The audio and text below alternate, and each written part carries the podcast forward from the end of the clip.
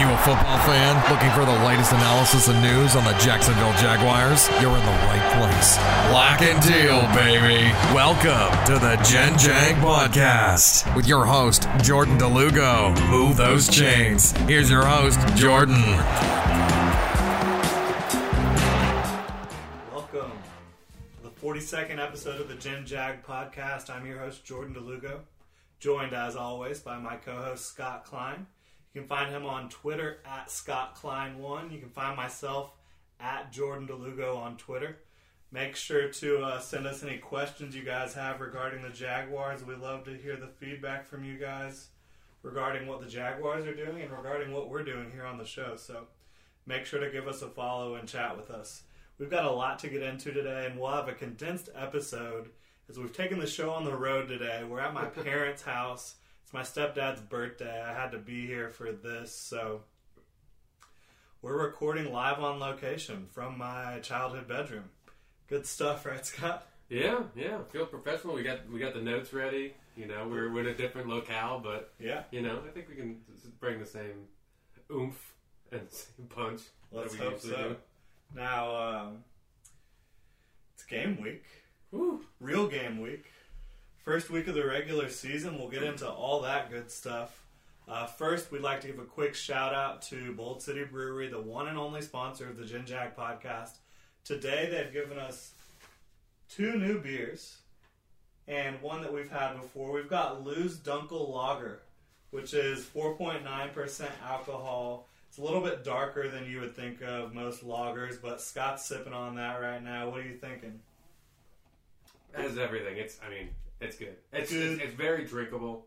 Um, it's it's got it's a beautiful color, but um, it's yeah. As always, Bold City coming through again. Absolutely. Now we've also got a brand new beer, a cold one with the boys, which is a boysenberry Berliner Weisse. I don't know what all that means really, but it's damn good beer. You can get it exclusively at Bold City Brewery's downtown location, along with Lou's Dunkel Lager. You can also get the Hot Burst number two, which is a session IPA. That's what I'm drinking right now. That's one of my favorite new ones they've got going on over there.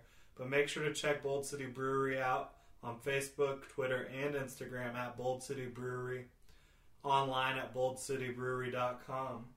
And make sure to check out either of their locations. The downtown locations on East Bay Street, just blocks away from the Jaguars Stadium, and the original location is still over on Rosselle. So make sure to give them a shout. Make sure to go uh, tell them we sent you. They're good friends of ours. So uh, they might even give you a free beer if you drop a name. Who knows? Now, we're going to get into a lot today. One thing we're not going to get into is Hurricane Irma talk. We just don't have enough time to get get into it, but you know, stay safe everyone. Do what you got to do. What we will get into is some interesting moves the Jaguars made over the weekend, trimming their roster down to 53. We'll talk about some of the guys they decided to part ways with, and uh, obviously we'll look at that game against the Houston Texans, right, Scott? Yeah, yeah. In uh, Houston, less than a week. Well, it will have been more than a week since Harvey rolled through there when the game's played, but that thing just happened. That's fresh. There's still neighborhoods that are flooded. mhm. So it's going to be really interesting to see how all that goes. Obviously, we will look at four dream scenarios for the Jaguars in 2017. We'll look around the AFC South. We'll give you a PFF minute, and we'll get out of here with our keep one, let one walk that Scott is still in the dark on. Maybe. Yeah. He might be cheating over there. Who knows? But anyways, it's a good one. You'll definitely want to hear it at the end there. Make sure to follow us on Twitter at Generation Jag, on Facebook and Instagram at Generation Jaguar. Check out our website, genjag.com, for all the latest news analysis, videos. You can find out information about our membership program. You can drink for free at every home game tailgate if you're a member. And please subscribe to us on iTunes and SoundCloud and leave us a review on iTunes. We'd really appreciate it. So, without further ado, let's get into some of these questionable roster moves. We don't want to break down the whole 53 man roster, it's just simply not enough time to do it. And we pretty much did it last week. Mhm. Most of what we said ended up happening. here's a couple things that we did not expect to happen. You want to go first, Scott? Yeah, I mean, there's there's a couple glaring uh, glaring players that just stick out like a sore thumb. First off on the list is Hayes Pullard. I mean, by all means, the the main the the, the true backup at middle linebacker. Um, by to what we seemed like almost a lock to make the team with with his performance last year. Yeah. With his performance, you know, he's he's a solid football player. He's a thumper. Yeah. the team felt otherwise. Yeah, mean, man. They they picked up somebody. Uh, I think it was Donald Payne. Yeah. Um, I had don't know much about him, um, but it, it could be where they maybe Payne is a bit more versatile, and they like the fact that Jack can move inside, even though they tried that earlier in the preseason, and it quickly changed back to him Well- being the strong side. My thing about that, and I agree, Jack is, I guess, the backup middle linebacker. Who's the backup strong side linebacker in that situation? Lerentee McCray, who's Yeah. a 4 3 defensive end. Yeah, he was never really played linebacker three, four four- defensive end? four three. Yeah, he's never played 4 3 outside linebacker, strong side linebacker, ever. So, either way, you're going into it with some serious limitations, it seems like, with your linebacker group. Blair Brown hasn't proven anything mm-hmm. this preseason, the rookie fifth round pick out of Ohio. Again, you have McCray as a backup. And other than that, you've got unproven players behind behind your starters at linebacker. Hayes Pullard was proven. He wasn't a guy that is probably going to end up starting in his in his career, or at least locking down a starting job. But he really he really flashed a lot during preseason. He was making big hits in the backfield at the line of scrimmage, and he's a guy that I'm really not happy to see go. I think it was a questionable roster move at best. In my opinion, it was a mistake. Yeah, yeah, I, I tend to agree with that. Now, the Jaguars also got rid of Luke Bowanko, who's been with the team since he was drafted in 2014. Uh, he started 14 games as a rookie, and since then has dealt with injuries and hasn't really been able to solidify a starting job. Just as it looked like he was solidifying the starting left guard job, the Jaguars decided to trade him to the Baltimore Ravens, who are in need of help on the interior offensive line, specifically at center. And they're a team that the Jaguars play week three of the regular season, so you might see very quickly whether or not getting rid of Luke Bowanko was a good decision.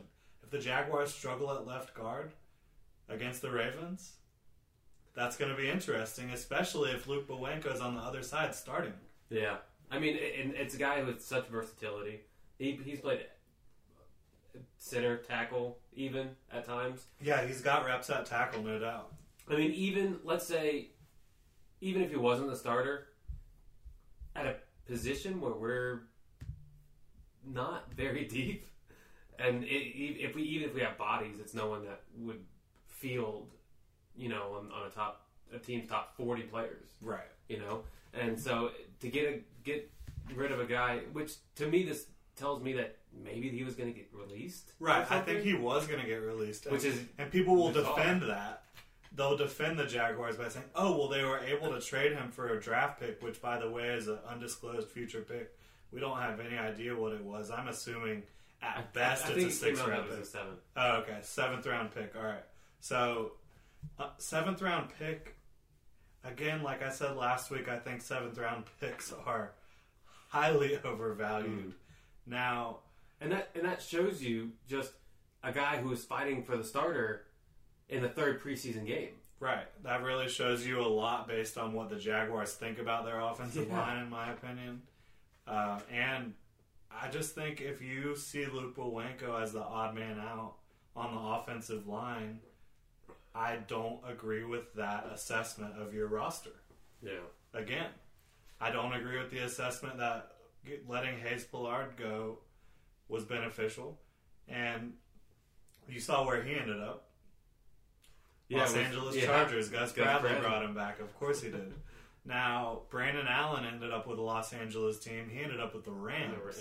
He he might not have been as important to 2017 as Hayes Pullard or Luke Bowanko may have been, but he provided hope at quarterback position where Blake Bortles and Chad Henne do not. Because you think you know what you have with, you know you know what you have with Chad Henne. You think you know what you have with Blake Bortles, and Brandon Allen was that a new hope, seal from Star Wars. You know he was Yeah. a new hope. He might not ever turn into anything great in the NFL. He might be a career backup, but at the very least, he was a scout team guy uh, as your third quarterback. Chad Henne's now taking all the scout team reps. Uh, they because basically they let Brandon Allen go in hopes that they would get him back on the practice squad, and of course, multiple teams put in waiver claims for him. And what's funny is the Rams ended up getting him, who their now, now head coach is Sean McVay, who was the offensive coordinator in Washington. Washington is another team that put in a claim for Brandon Allen. So that must have been a guy they really liked in the draft in 2016. Uh, that whole regime over there. I I think it was a mistake. I'm not saying I think Brandon Allen's about to turn into a superstar, but I'm saying I think a it was a mistake to not have a plan of action to get a scout team quarterback after him. Yeah. They worked out a couple of guys. Uh, I think Mitch Leidner, who played yeah, in but Minnesota. they should have had a guy they had their eye on Yeah. if they were going to release Allen. Yeah. In my opinion, a guy that they had their eye on that they knew they could bring in and sign to the practice squad, Yeah. He, which they didn't. to me, at this very moment, he was the only quarterback on the roster that was theoretically still in the plans for the future of this team. I agree. Mainly because he's only gotten work really in the preseason. He hasn't. You don't really know exactly what you have in the guy because he has. He just hasn't played much. Right. You know what Chad Henne is, and you're starting to realize, hey, this maybe this really is what Blake Bortles is, and we're just gonna after this year just cut bait. Yeah, So, it seems like almost anything that Bortles could do this year, it seems, will not prevent the Jaguars from drafting a quarterback next year. You would have to have an all-pro season. Yeah, and and even then, you would go into the quarter. You would go into the next draft saying, okay, maybe that buys us a couple rounds because I feel like you still have to address it because with Chad Henne, you're You need a backup at Yeah. least. Yeah, you're right. and You're and right you, you need. Are you, he's had two good years out of five, or out of four if if he plays If well he plays great this year, that would be eh, really. It would really be one good good year, which would be this year, uh, because even his statistically impressive 2015 season was very flawed. Mhm. So, yeah, they're obviously making some moves that we don't necessarily agree with, but. Who knows? Hopefully, they'll show us all uh, why they're getting paid the big bucks to do this and why we're sitting at home talking about it. Now, Jaguars dream scenarios. It's been very doom and gloom over the past month, couple months, just based on all the weird stories, negative stories, all that stuff coming out about the Jaguars.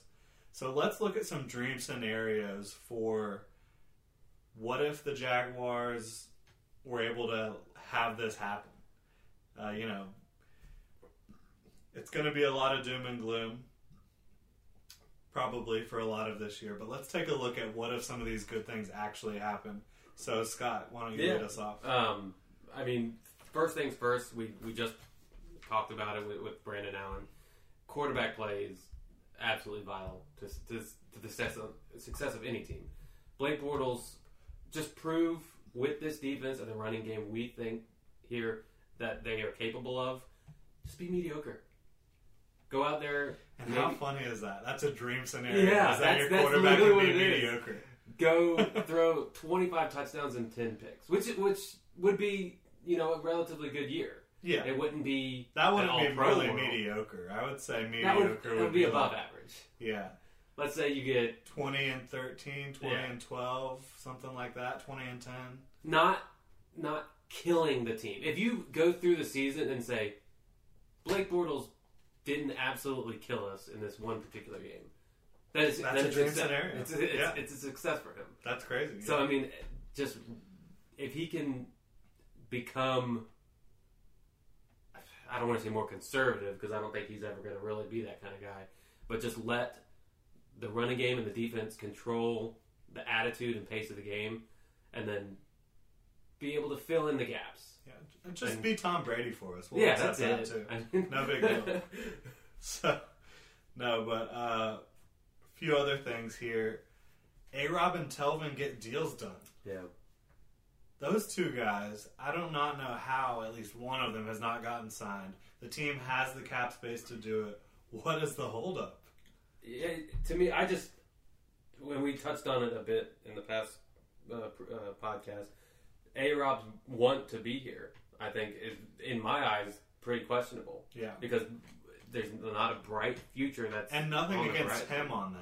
No, no, no, We're no, saying no. that, like, from our perspective, if we were Allen Robinson, Why? Why would I stay here? right. Now, once the you know 17, 15 to seventeen million dollars a year, which who knows if we'll get that much, but it, by all means, he's our one of our only blue chip talent on the offensive side of the football. Yeah.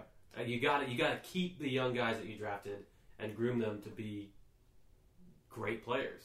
Now, uh, you made a comment earlier when we were talking about this about maybe a certain quarterback enticing Allen Robinson to stick around. Yeah, my, my, one my dream scenario. This is actually a Rob and Telvin get deals done to keep core intact, so Kirk Cousins can come in and, and provide the playoff push. Hell yeah, we're all about that. Let's get on the Kirk Cousins train. Yeah, and draft one next we year. do like that. Yeah. Oh yeah. we do like that, Kirk Cousins. We really do. Now, the offensive line. What if they figured out how to run block? Could you imagine if Leonard Fournette didn't have to just fight and claw for every single yard this year that he gets? What if there's actually holes?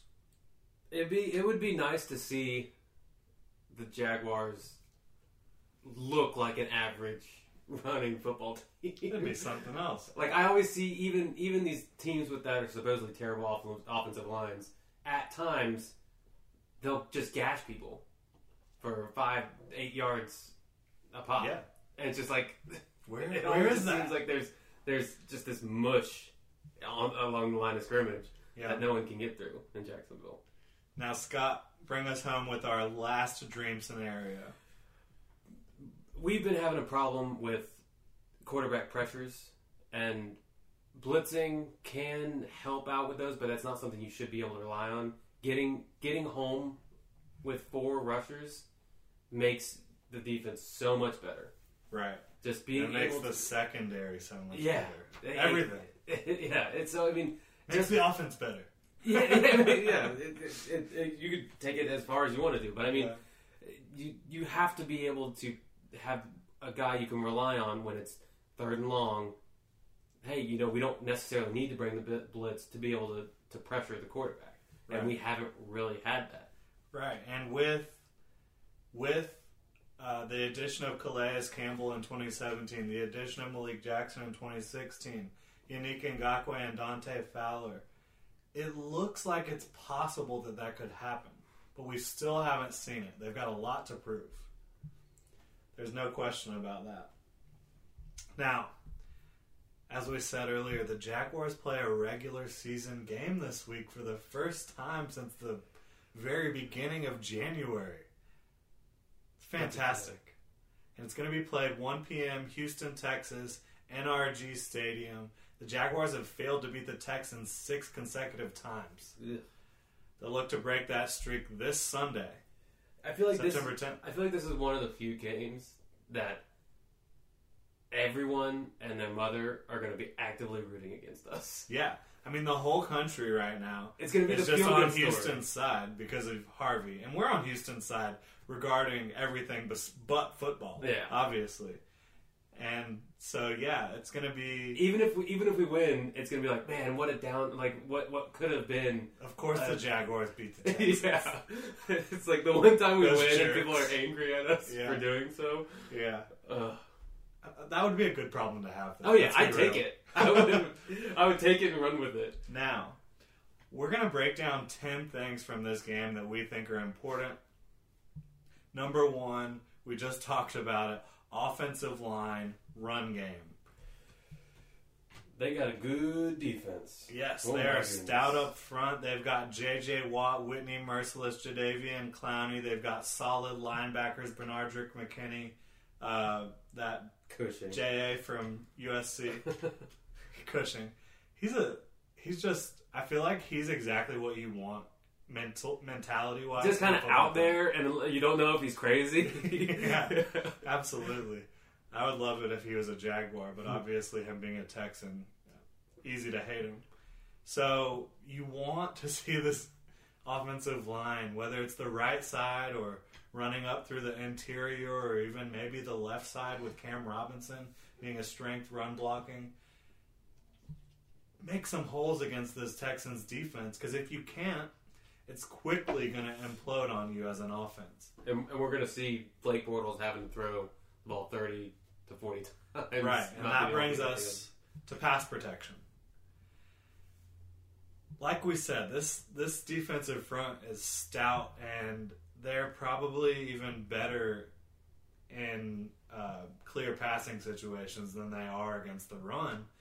Because J.J. Watt is just a freak at getting to the quarterback. Jadeveon Clowney is probably the highest rated pass rusher ever to come out of college.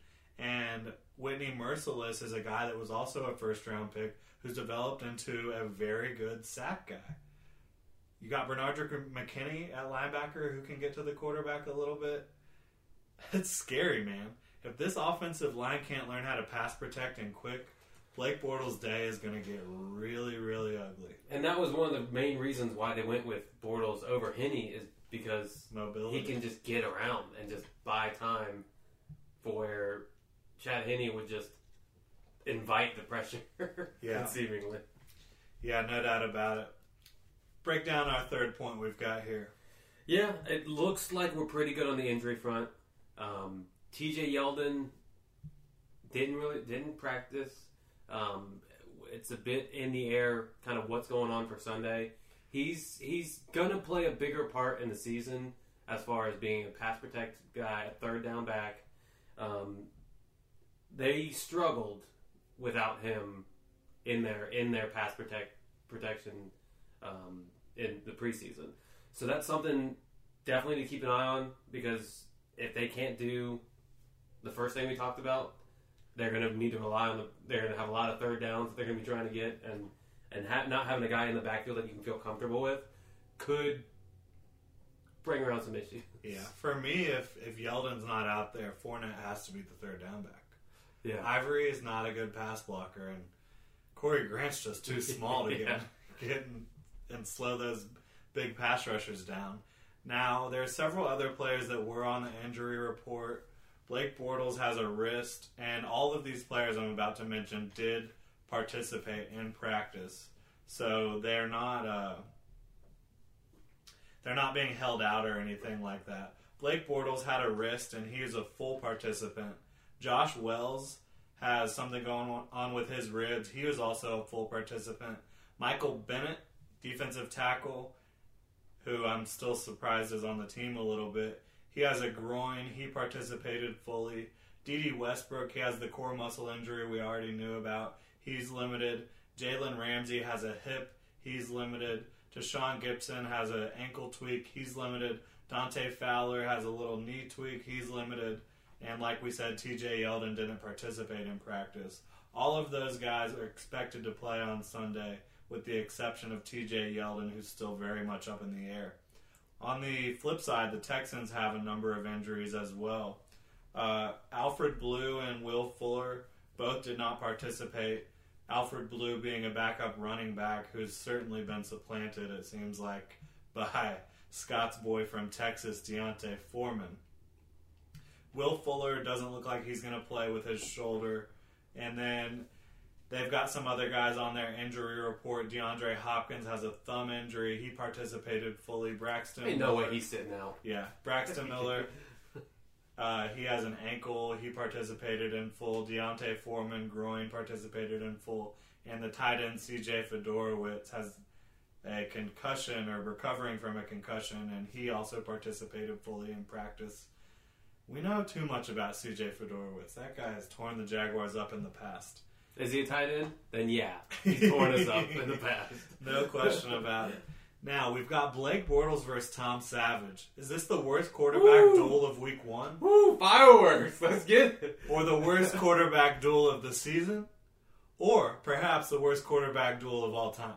It's it's pretty bad, but I mean, Tom Savage was the, the, the lone wolf last year when he. Well, you've got Tom. Savage, who definitely he kicked the Jaguars' ass last year when he came in for Brock Osweiler, who is just the biggest joke in the NFL.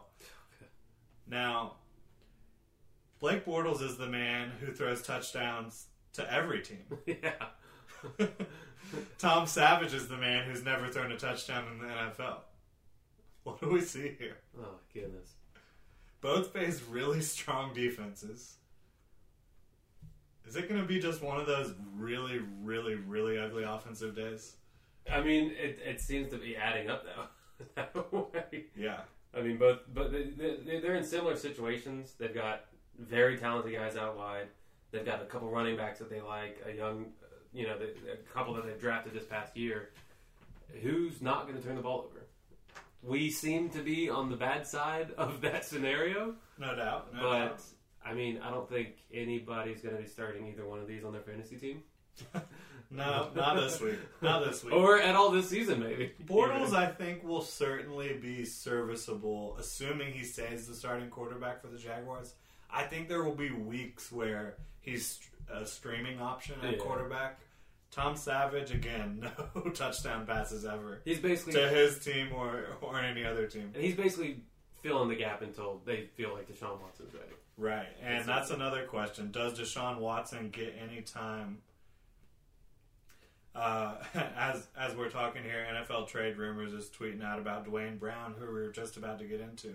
But uh, yeah, it'll be interesting if Tom Savage can't get anything done. I would not be surprised to see Deshaun Watson in this game. Yeah. So that'll be a lot of fun to watch, or maybe not. Jason Myers and his accuracy issues will be key.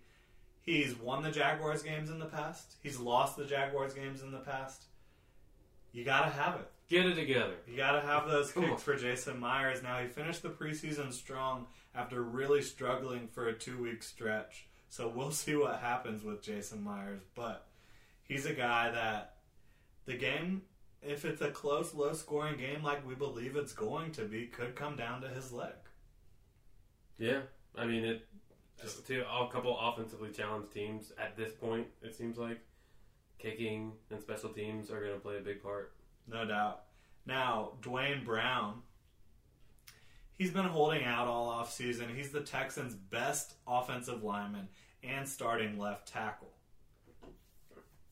He still has not reported. Yannick is drooling. Yes. He's licking his chops. He's I ready mean, to go. Yannick Calais on uh, obvious base formations for the defense. You'll have Calais maybe over there at times, Dante Fowler over there at times. It's going to be really interesting to see if these Jaguars pass rushers can take advantage of the lack of experience that the Texans are going to be putting out there.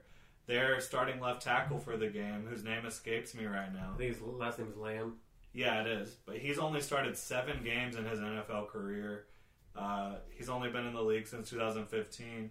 So that's a guy that these Jaguars pass rushers have to be licking their chops, getting ready to face in big, uh, big passing situations. The Jaguars have struggled mightily to get off the field on third down defensively, and seeming, seemingly forever, but certainly in 2016 and 2015.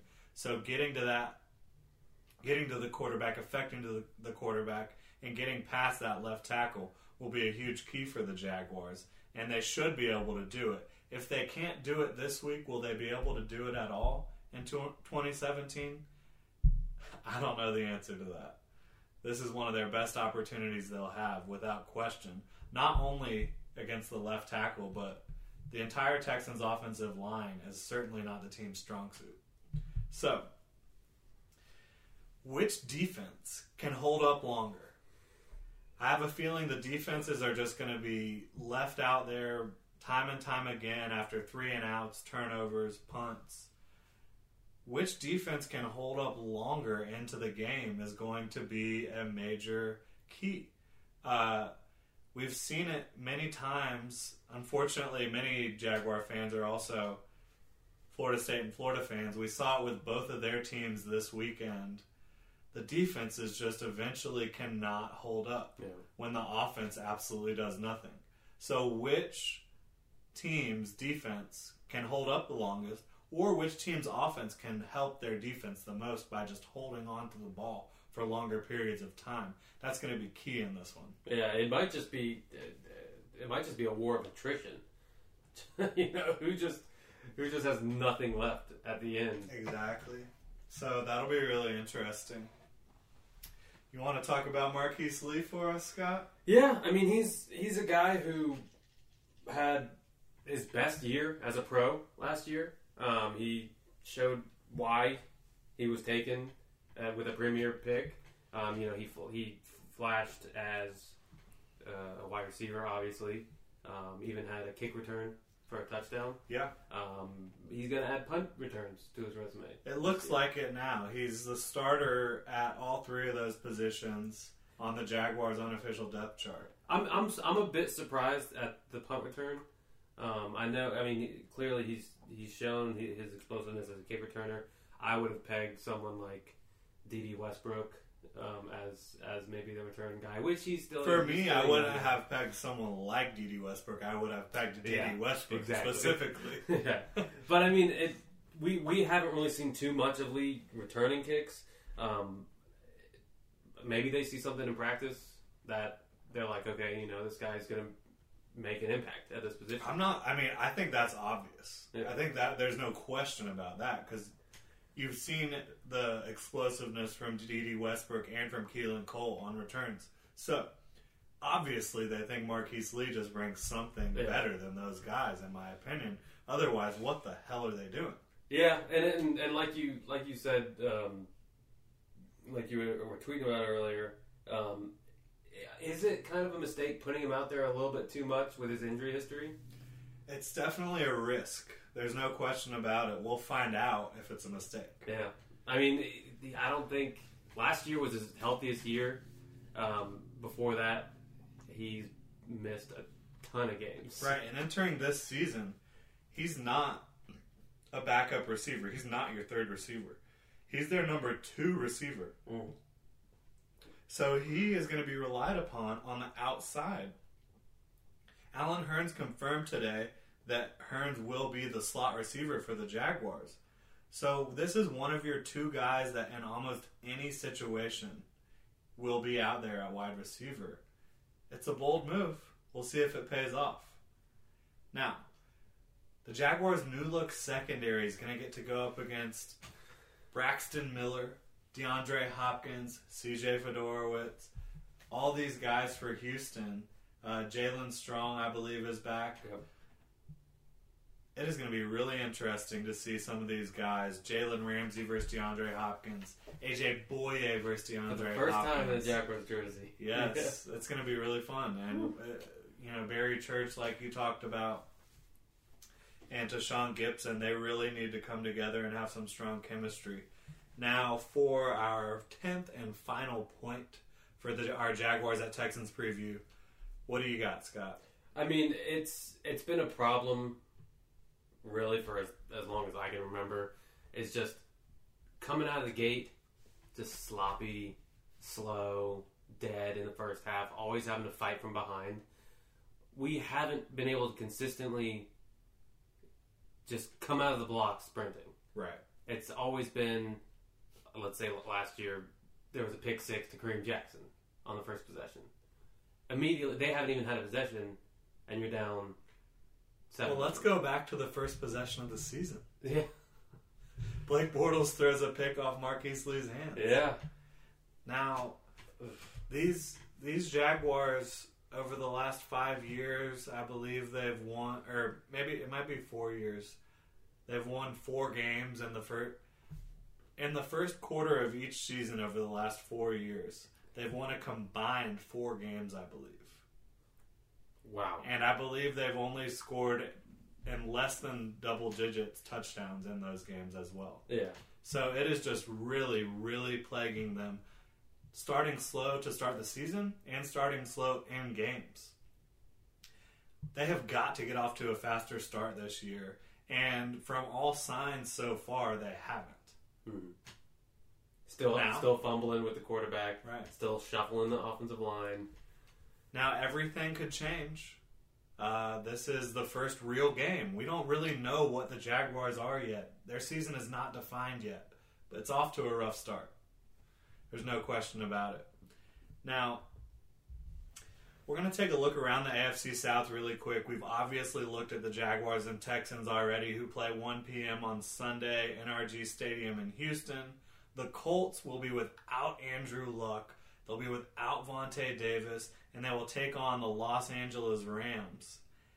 They will be playing at home in Indianapolis, so that will obviously be a decided advantage. West Coast teams have a difficult time traveling east and vice versa.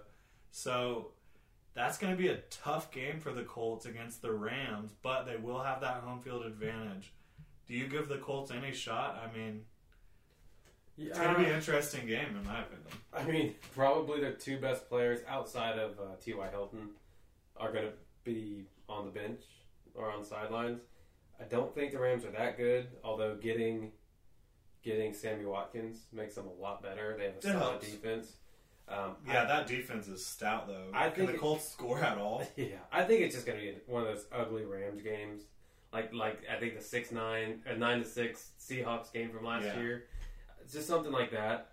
Uh, I, I, who's what? Scott Tolzien, the starter in in Yeah. Indy right now, doesn't look good for my fantasy hopes because I have T.Y. Hilton, unfortunately. Well, he'll probably force feed him the ball. yeah, but it's just it's not a game I'm really gonna be circling to to make sure I catch it. But yeah, it's gonna be tough. And Andrew Luck might be out for more than this week, yeah. so it's it's gonna it's gonna be real tough for them to have any kind of success without him on the football field. Now the Titans have maybe one of the best matchups of Week One. Yeah, Titans versus Raiders. Oh, excuse me. The going back to the Colts. The Colts play in Los Angeles, so Oh, okay, so that's even tougher for the Colts. Yeah. my bad on that one, guys. But the Titans are taking on the Raiders at home in Tennessee. That is two of the most in vogue teams for picking to make the playoffs and win their divisions. Titans and Raiders. What do you want to see from that matchup?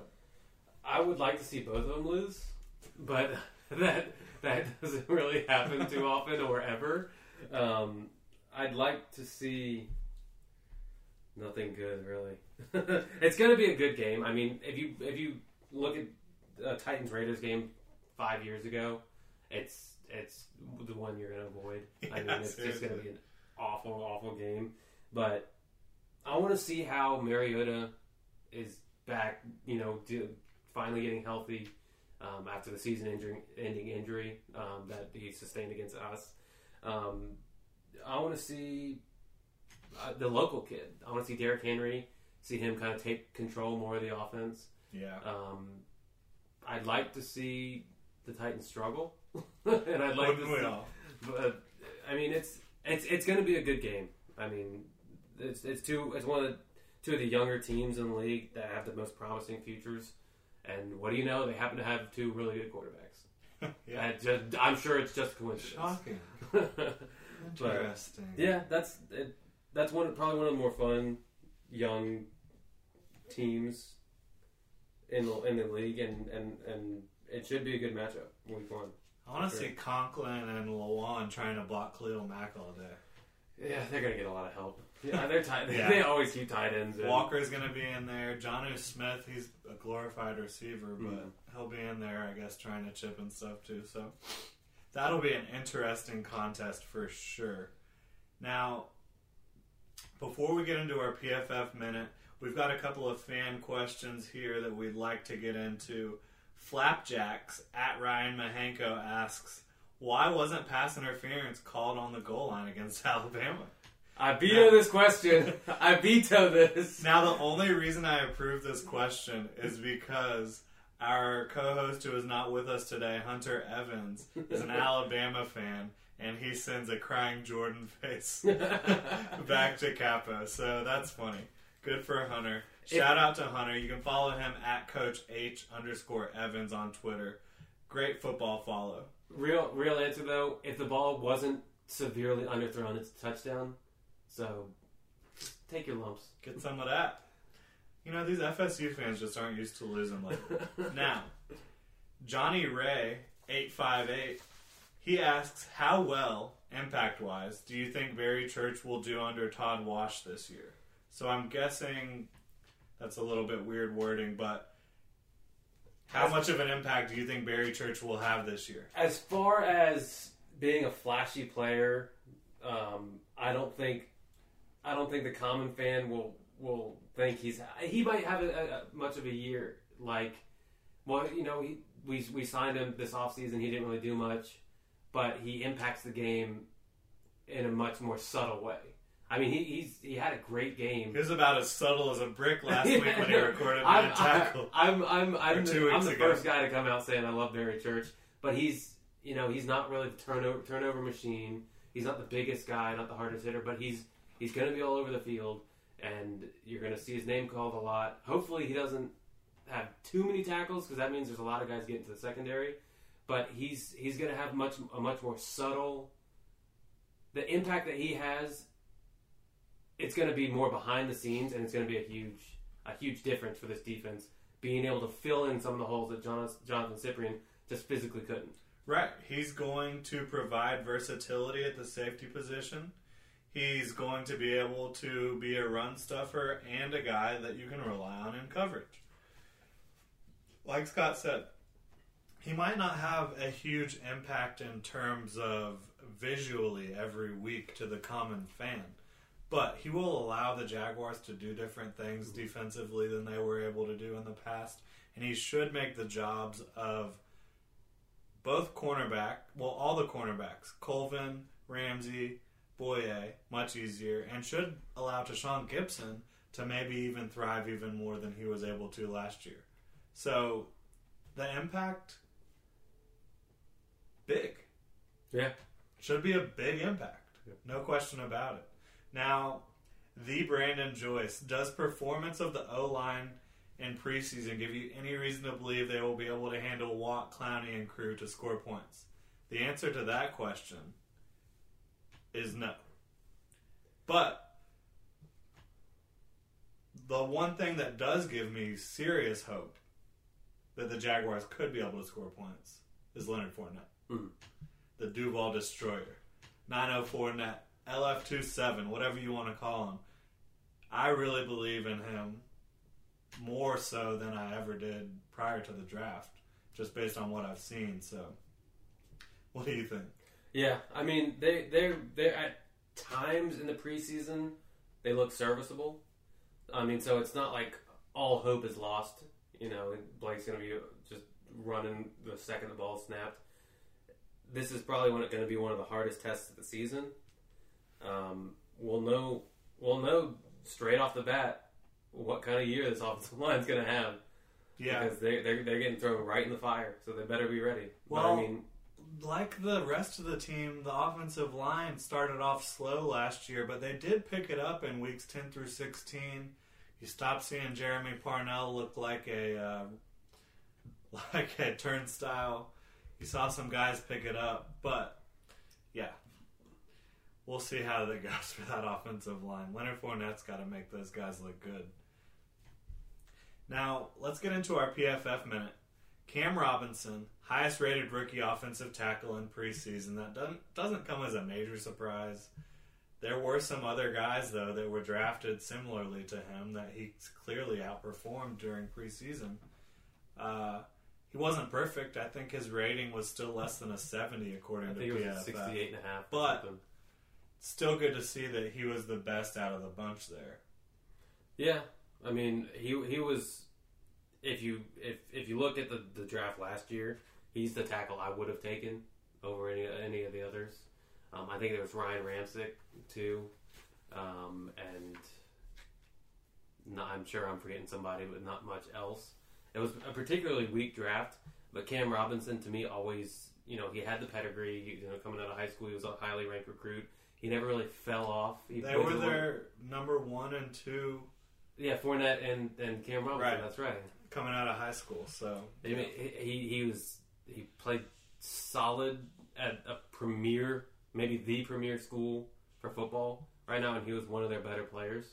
Um, and he just it looks like he's going to continue. Now it's a much bigger jump um, going into the NFL, but I mean he's he's getting off on a good start, Yeah. on the right foot. No doubt.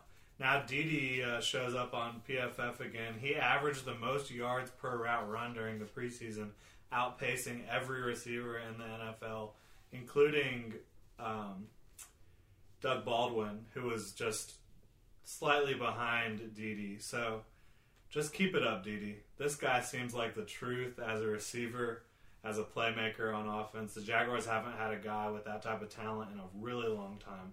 He's got to keep it up. Now, Fournette, Pro Football Focus did a graphic of all the running backs drafted in the first three rounds this year. He obviously only played in one preseason game, and he finished with a higher rating than Joe Mixon and James Conner. But he did fall behind Christian McCaffrey, Dalvin Cook, D'Onta Foreman, Alvin Kamara, and Kareem Hunt. Now, all of those guys got a lot more looks than Yeah, than Fournette did. And Fournette was really just used as a battering ram on several of his runs. He had a fourth and one run, and he also had a one yard touchdown run. So, it's hard to really grade Yeah. a guy when he gets 10, 10 carries or something, whatever it was. I believe when you look at that mid-season, all those top top three round running backs, it's going to look a little different than that. But I am a big fan of all those guys, to be honest with you. Even though we have to root against Foreman from now on. Yeah, But that hurts. It does, it does. Now, finally, the moment we've all been waiting for. Keep one, let one walk. Jalen Ramsey versus DeAndre Hopkins. These two have famously gotten into it uh, during their brief time in the league together. Hopkins is obviously Ramsey's senior, but Hopkins is only 25 himself. Jalen Ramsey's 22 years old. Ramsey's a star cornerback. Hopkins the star receiver they're going to go head to head. We're not asking who we're going to take in the matchup this week, but who we want on our team. Whew. You're telling me I can have one of the best young wide receivers in the league, a playmaking machine, a good trash talker, supposedly.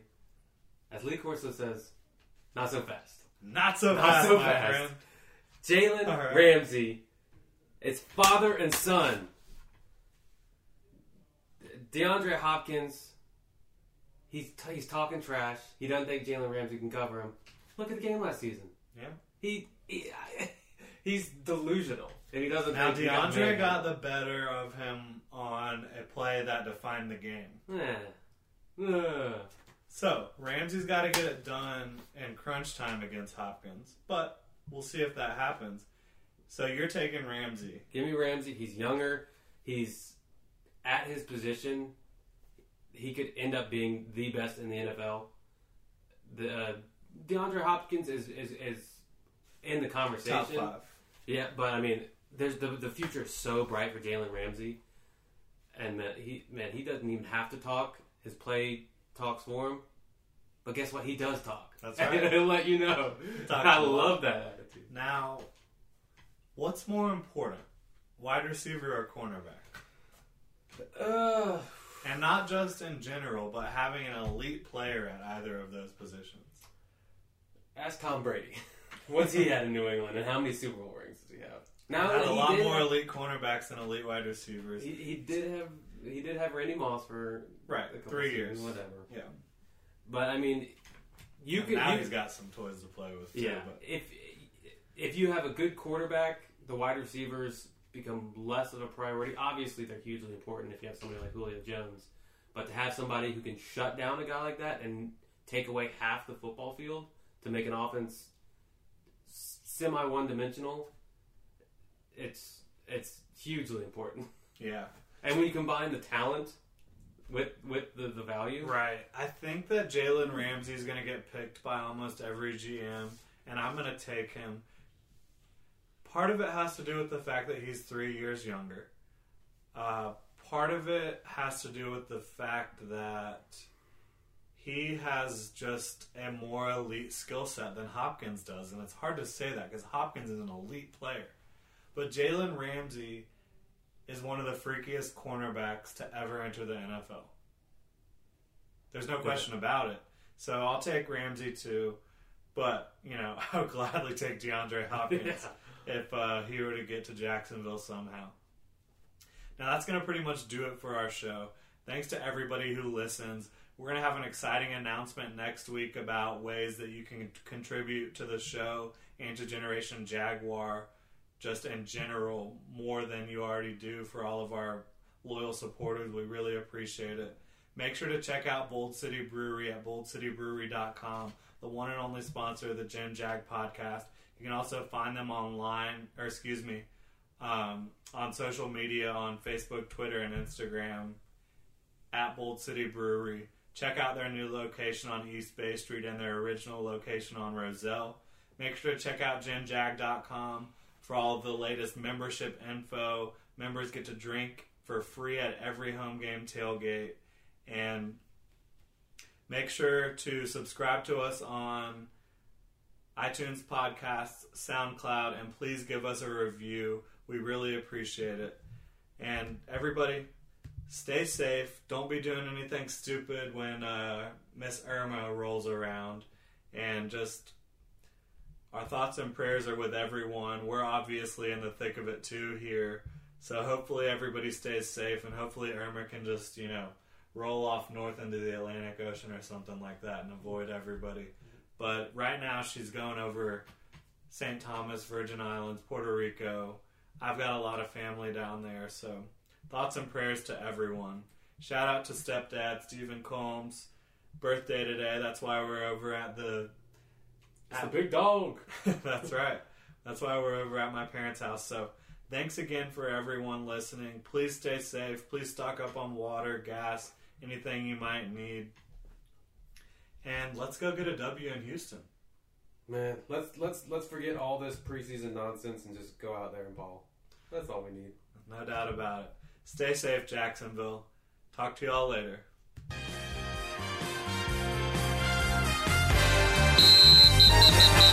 Thanks so much for listening to the Gen Jag Podcast with your host, Jordan DeLugo. Online at genjag.com, Twitter at Generation Jag, Facebook and Instagram at Generation Jaguar. Block and teal all day. We'll catch you next time.